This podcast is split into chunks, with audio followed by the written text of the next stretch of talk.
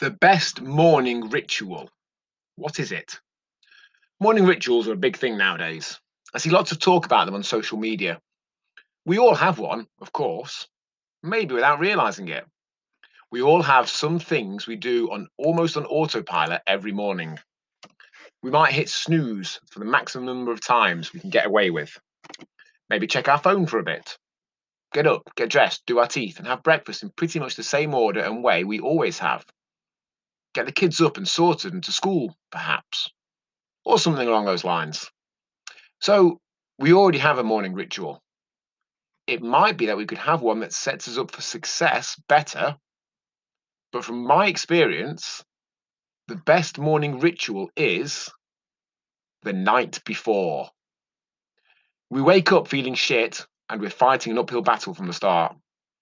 We're probably not going to do any of those extra things we might feel would be helpful Although half the things I see in these high achiever morning rituals seem somewhere between completely pointless and maybe not the biggest win we could have with that time and effort. We wake up feeling somewhere between reasonable and all right. Chances are the day will go better than the, when we woke up feeling shit.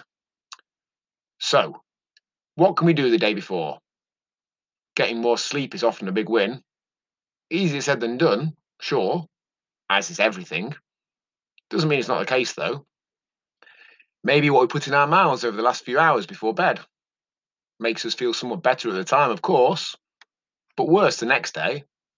So we feel the need to do it again that night, and so on. Wake up feeling better and have a better day, and we might feel less of a need for those forms of sedation.